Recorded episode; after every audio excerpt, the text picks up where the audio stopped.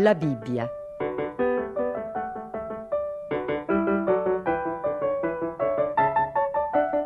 Omero Antonutti legge la Genesi.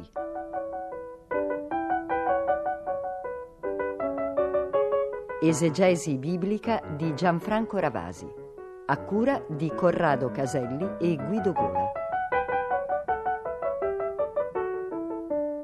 La nostra lettura della Bibbia oggi ha davanti a sé, idealmente, io lo vorrei quasi rappresentare davanti agli occhi, se è possibile, di tutti i nostri ascoltatori, la nostra lettura ha davanti come una specie di dittico. Lo sappiamo come sono costruiti i dittici, con due tavole. Ecco, noi inizieremo a leggere, a guardare, a contemplare la prima tavola, il, il primo dipinto, che è tutto colmo di colori è tutto smaltato di colori affascinanti. Il secondo invece, la seconda tavola che leggeremo poi, è invece striata, lacerata, segnata quasi da colori oscuri, da toni oscuri. Sembra che sia avvenuto una tragedia su questa tavola. Nella prima si rappresenta ancora una volta la creazione dell'uomo. L'abbiamo ascoltato la scorsa settimana, ma ora riappare. Naturalmente un altro autore che ci racconta la creazione dell'uomo. Questo autore è vissuto prima dell'autore della prima pagina.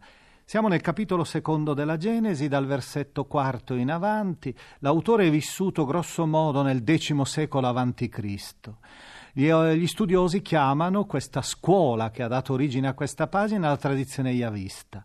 Ecco, il protagonista che entra in scena subito porta un nome che noi siamo abituati a considerare un nome proprio di persona, Adamo.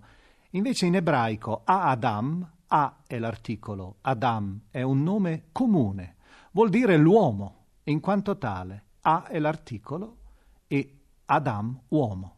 L'uomo per eccellenza, l'umanità, come diceva Sant'Agostino, quell'uomo che era in mio padre, che è in me, che è in mio figlio, cioè che continua nell'interno della storia dell'umanità. Ebbene, quest'uomo è rappresentato nel disegno di Dio, come Dio lo sognava.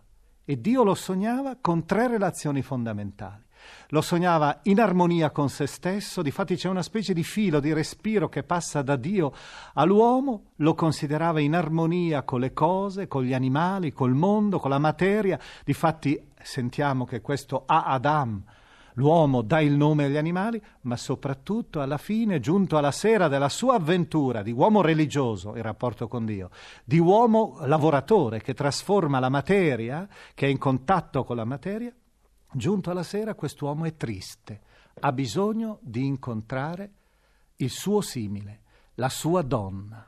E difatti l'ultima parte del racconto che ora sentiremo è quella sorpresa gioiosa dell'aver incontrato la propria donna, come dice la Bibbia, un aiuto che mi sta di fronte, letteralmente, l'aiuto che è simile a lui e difatti l'uomo canta quell'inno d'amore che si ripeterà in lingue diversissime per tutta la storia dell'umanità, tutte le volte che due si innamoreranno. Veramente costei è carne dalla mia carne, ossa dalle mie ossa. Saranno una carne sola, cioè un'unica esistenza. Ecco, ascoltiamo, leggiamo, quasi guardiamo questa tavola in cui troviamo queste tre grandi armonie. L'uomo in armonia col suo Dio, in armonia col mondo e in armonia con la sua donna.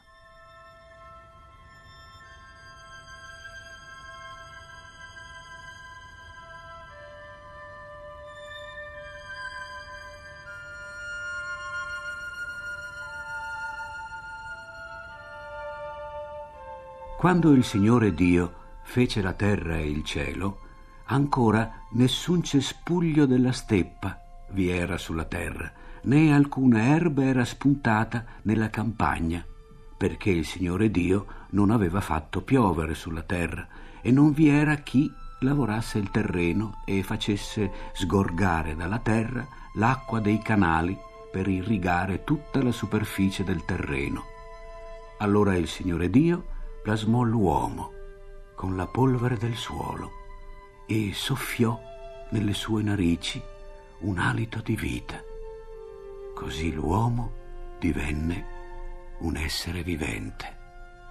Poi il Signore Dio piantò un giardino in Eden, ad oriente, e vi collocò l'uomo che aveva plasmato. Il Signore Dio fece spuntare dal terreno ogni sorta d'alberi, attraenti per la vista e buoni da mangiare, tra cui l'albero della vita, nella parte più interna del giardino, insieme all'albero della conoscenza del bene e del male. Un fiume usciva da Eden per irrigare il giardino. Poi di lì si divideva e formava quattro corsi. Il nome del primo è Pison. Esso delimita il confine di tutta la regione di Avila dove c'è l'oro. L'oro di quella terra è fine. Qui c'è anche la resina odorosa e la pietra donice. E il nome del secondo fiume è Gikon. Esso delimita il confine di tutta la regione di Etiopia. Il nome del terzo fiume è Tigri. Esso scorre ad oriente di Assur. Il quarto fiume è l'Eufrate. Poi il Signore Dio prese l'uomo e lo pose nel giardino di Eden, perché lo coltivasse e lo custodisse. Poi il Signore Dio diede questo comando all'uomo. Di tutti gli alberi del giardino tu puoi mangiare, ma dell'albero della conoscenza del bene e del male non devi mangiare, perché nel giorno in cui tu te ne cibassi, tu certamente morirai. Il Signore Dio disse, non è bene che l'uomo sia solo, gli voglio fare un aiuto degno di lui. Allora il Signore Dio plasmò dal suolo tutti gli animali della campagna e tutti gli uccelli del cielo e li condusse all'uomo per vedere come li avrebbe chiamati. In qualunque modo l'uomo avesse chiamato gli esseri viventi, quello doveva essere il loro nome. E così l'uomo impose dei nomi a tutto il bestiame, a tutti gli uccelli del cielo e a tutte le bestie selvatiche, ma per l'uomo non fu trovato un aiuto che fosse degno di lui. Allora il Signore Dio fece cadere un sonno profondo sull'uomo, che si addormentò. Poi gli tolse una delle costole e richiuse la carne al suo posto. Il Signore Dio, dalla costola che aveva tolto all'uomo, formò una donna. Poi la condusse all'uomo. Allora l'uomo disse, questa volta è osso delle mie ossa e carne della mia carne.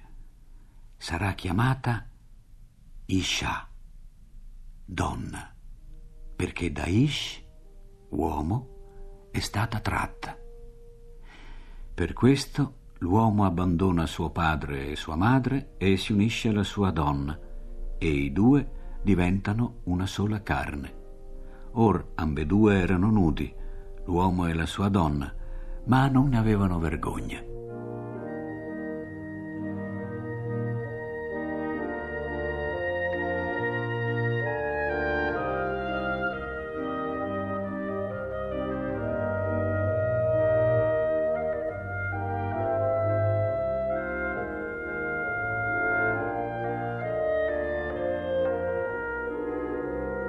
Abbiamo davanti a noi ora la seconda tavola di quel dittico ideale che abbiamo rappresentato. E questa tavola però, come spesso succede nei dittici, ha un legaccio con la precedente, un legame che la tiene insieme. E questo legame è rappresentato da un albero, un albero che non è registrato in botanica. Quest'albero si chiama l'albero della conoscenza del bene e del male, è un simbolo per indicare la realtà morale il bene e il male, la conoscenza nella Bibbia non è soltanto il conoscere, ma è anche l'amare, è anche l'appartenersi, quindi il possedere.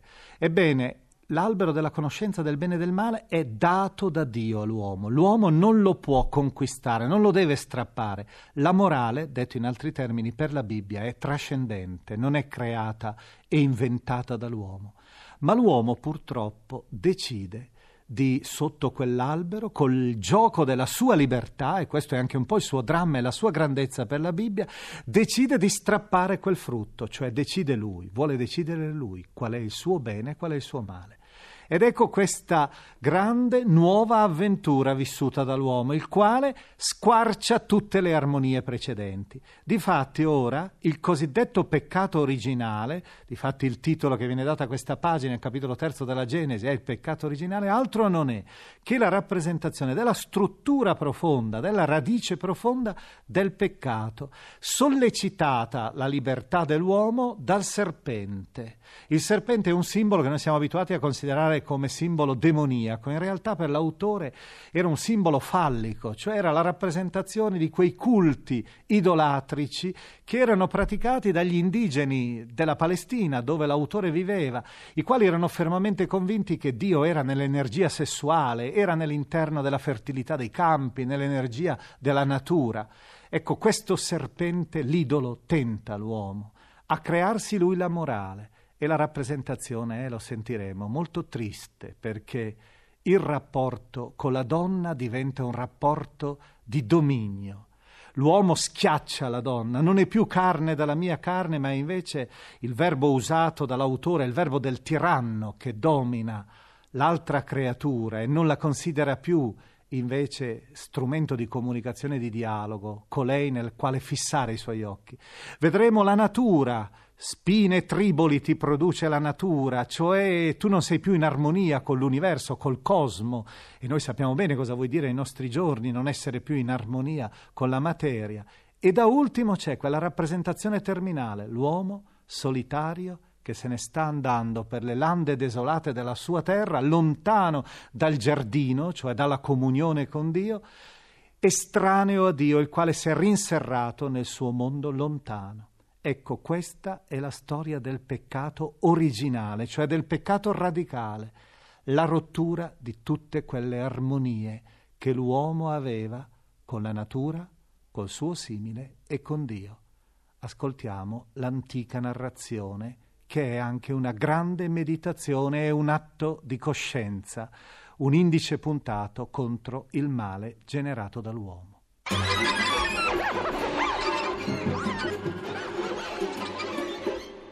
Il serpente era il più astuto di tutti gli animali della campagna che il Signore Dio aveva fatto e disse alla donna È vero che Dio ha detto non dovete mangiare di nessun albero del giardino la donna rispose al serpente Dei frutti degli alberi del giardino noi possiamo mangiare, ma del frutto dell'albero che sta nella parte interna del giardino Dio ha detto non ne dovete mangiare e non lo dovete toccare, altrimenti morirete. Ma il serpente disse alla donna Voi non morirete affatto, anzi Dio sa che nel giorno in cui voi ne mangerete si apriranno i vostri occhi e diventerete come Dio, conoscitori del bene e del male. Allora la donna vide che l'albero era buono da mangiarsi, seducente per gli occhi e attraente per avere successo. Perciò prese del suo frutto e ne mangiò. Poi ne diede anche a suo marito, che era con lei ed egli ne mangiò. Si aprirono allora gli occhi di ambedue e scoprirono di essere nudi. Perciò cucirono delle foglie di fico e se ne fecero delle cinture. Poi udirono il rumore dei passi del Signore Dio che passeggiava nel giardino alla brezza del giorno e l'uomo fuggì con la moglie dalla presenza del Signore Dio in mezzo agli alberi del giardino. Allora il Signore Dio chiamò l'uomo e gli domandò Dove sei? Rispose Ho udito il tuo passo nel giardino e ho avuto paura perché io sono nudo e mi sono nascosto. Riprese Chi ti ha indicato che eri nudo? Hai dunque mangiato dell'albero del quale ti avevo comandato di non mangiare? Rispose l'uomo la donna che tu hai messo vicino a me mi ha dato dell'albero e io ho mangiato. Il Signore Dio disse alla donna, Perché hai fatto questo? rispose la donna. Il serpente mi ha ingannata e io ho mangiato. Allora il Signore Dio disse al serpente.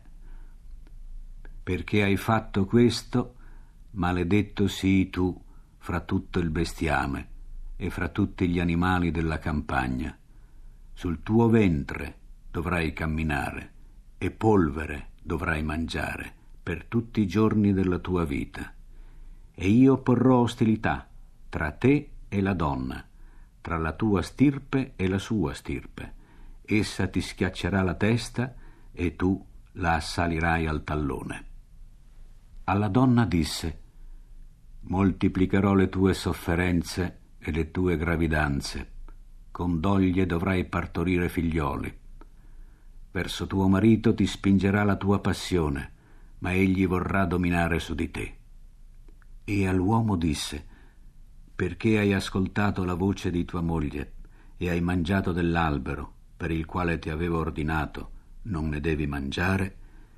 Maledetto sia il suolo per causa tua. Con affanno ne trarrai il nutrimento per tutti i giorni della tua vita. Spine e cardi farà spuntare per te, mentre tu dovrai mangiare le erbe dei campi. Con il sudore della tua faccia mangerai il pane, finché tornerai alla terra, perché da essa sei stato tratto, perché polvere sei e in polvere devi tornare.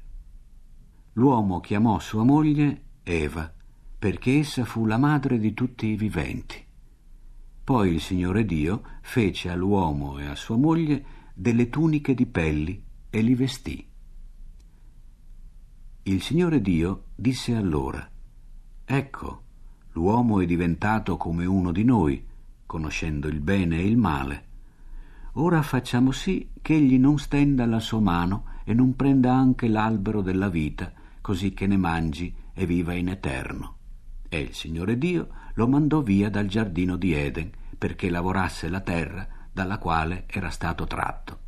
Scacciò l'uomo e dinanzi al giardino di Eden pose dei cherubini e la fiamma della spada folgorante per custodire l'accesso all'albero della vita.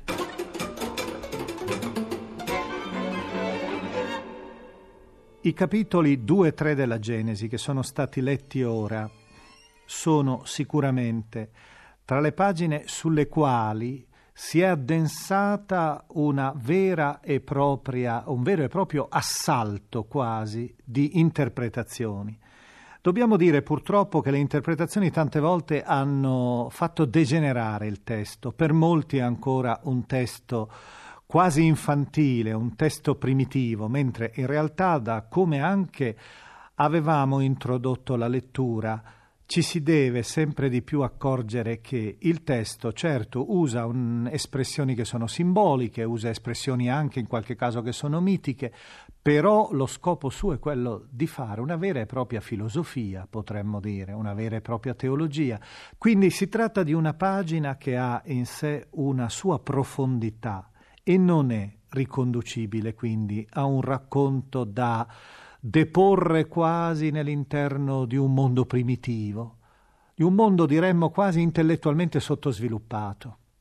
Questa pagina è invece, potremmo dire quasi, se la si studiasse in tutti i dettagli, in tutti i particolari, molto sofisticata. Certo, poi si comincia a irridere per esempio al fatto della mela, ma se avete ascoltato attentamente adesso la lettura, la mela non esiste, né il melo nel racconto della Genesi. Perché allora si è introdotto quest'albero quando noi abbiamo detto esplicitamente che l'unico albero sotto il quale Adamo, l'uomo, vive la sua avventura si chiama albero della conoscenza del bene e del male, non registrato da nessun manuale di botanica? Perché lo si è fatto? Ma per una ragione che una volta aveva un significato e poi è diventato semplicemente banalità. Aveva significato in latino in latino come si dice la, eh, il termine melo? In latino si dice malus. Ora, in latino ancora, come si dice cattivo? Si dice ancora malus e male si dice malum. E quindi era diventato un gioco di parole per indicare l'albero della conoscenza del bene e del male, cioè l'albero del male in cui l'uomo aveva scelto qual era il bene e qual era il male, in realtà aveva fatto il suo male.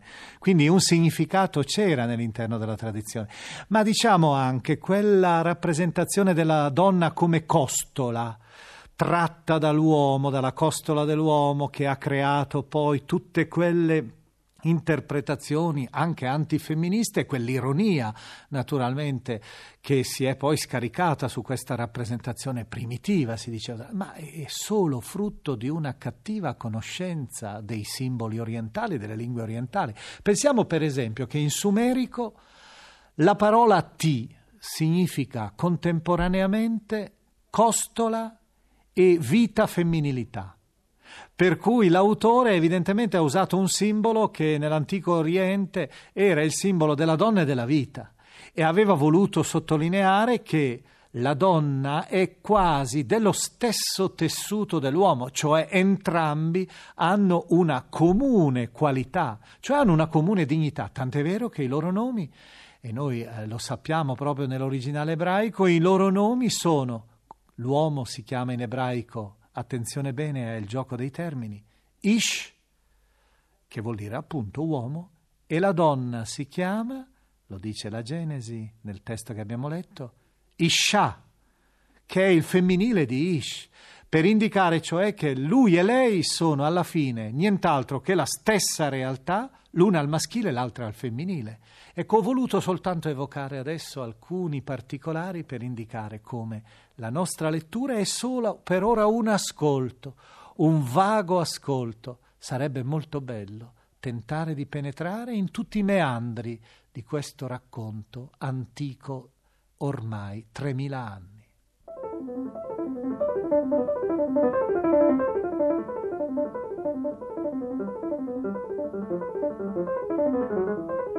La Bibbia e lo scrittore, la testimonianza di Vincenzo Consolo.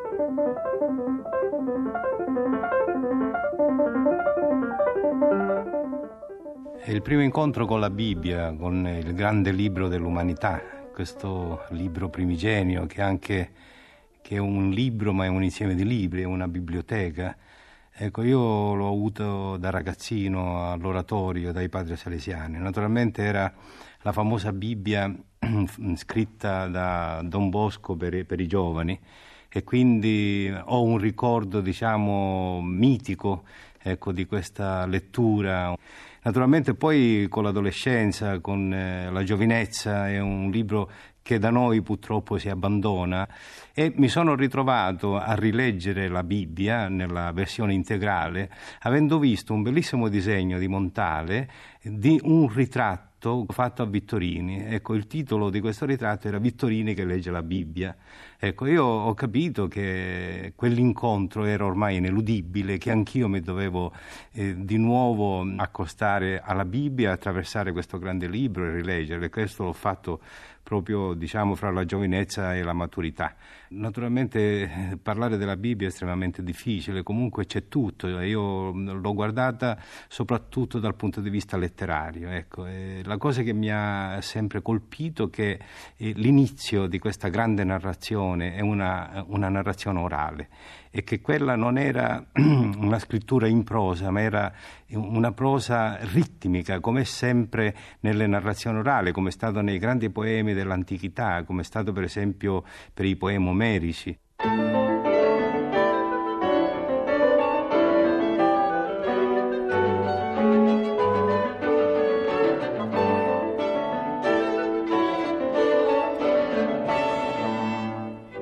abbiamo trasmesso la seconda puntata de La Bibbia. Esegesi biblica di Gianfranco Ravasi. Lettura di Omero Antonutti. Da La Bibbia di Famiglia Cristiana. Nuovissima versione dai testi originali. Edizioni San Paolo. È intervenuto Vincenzo Consolo.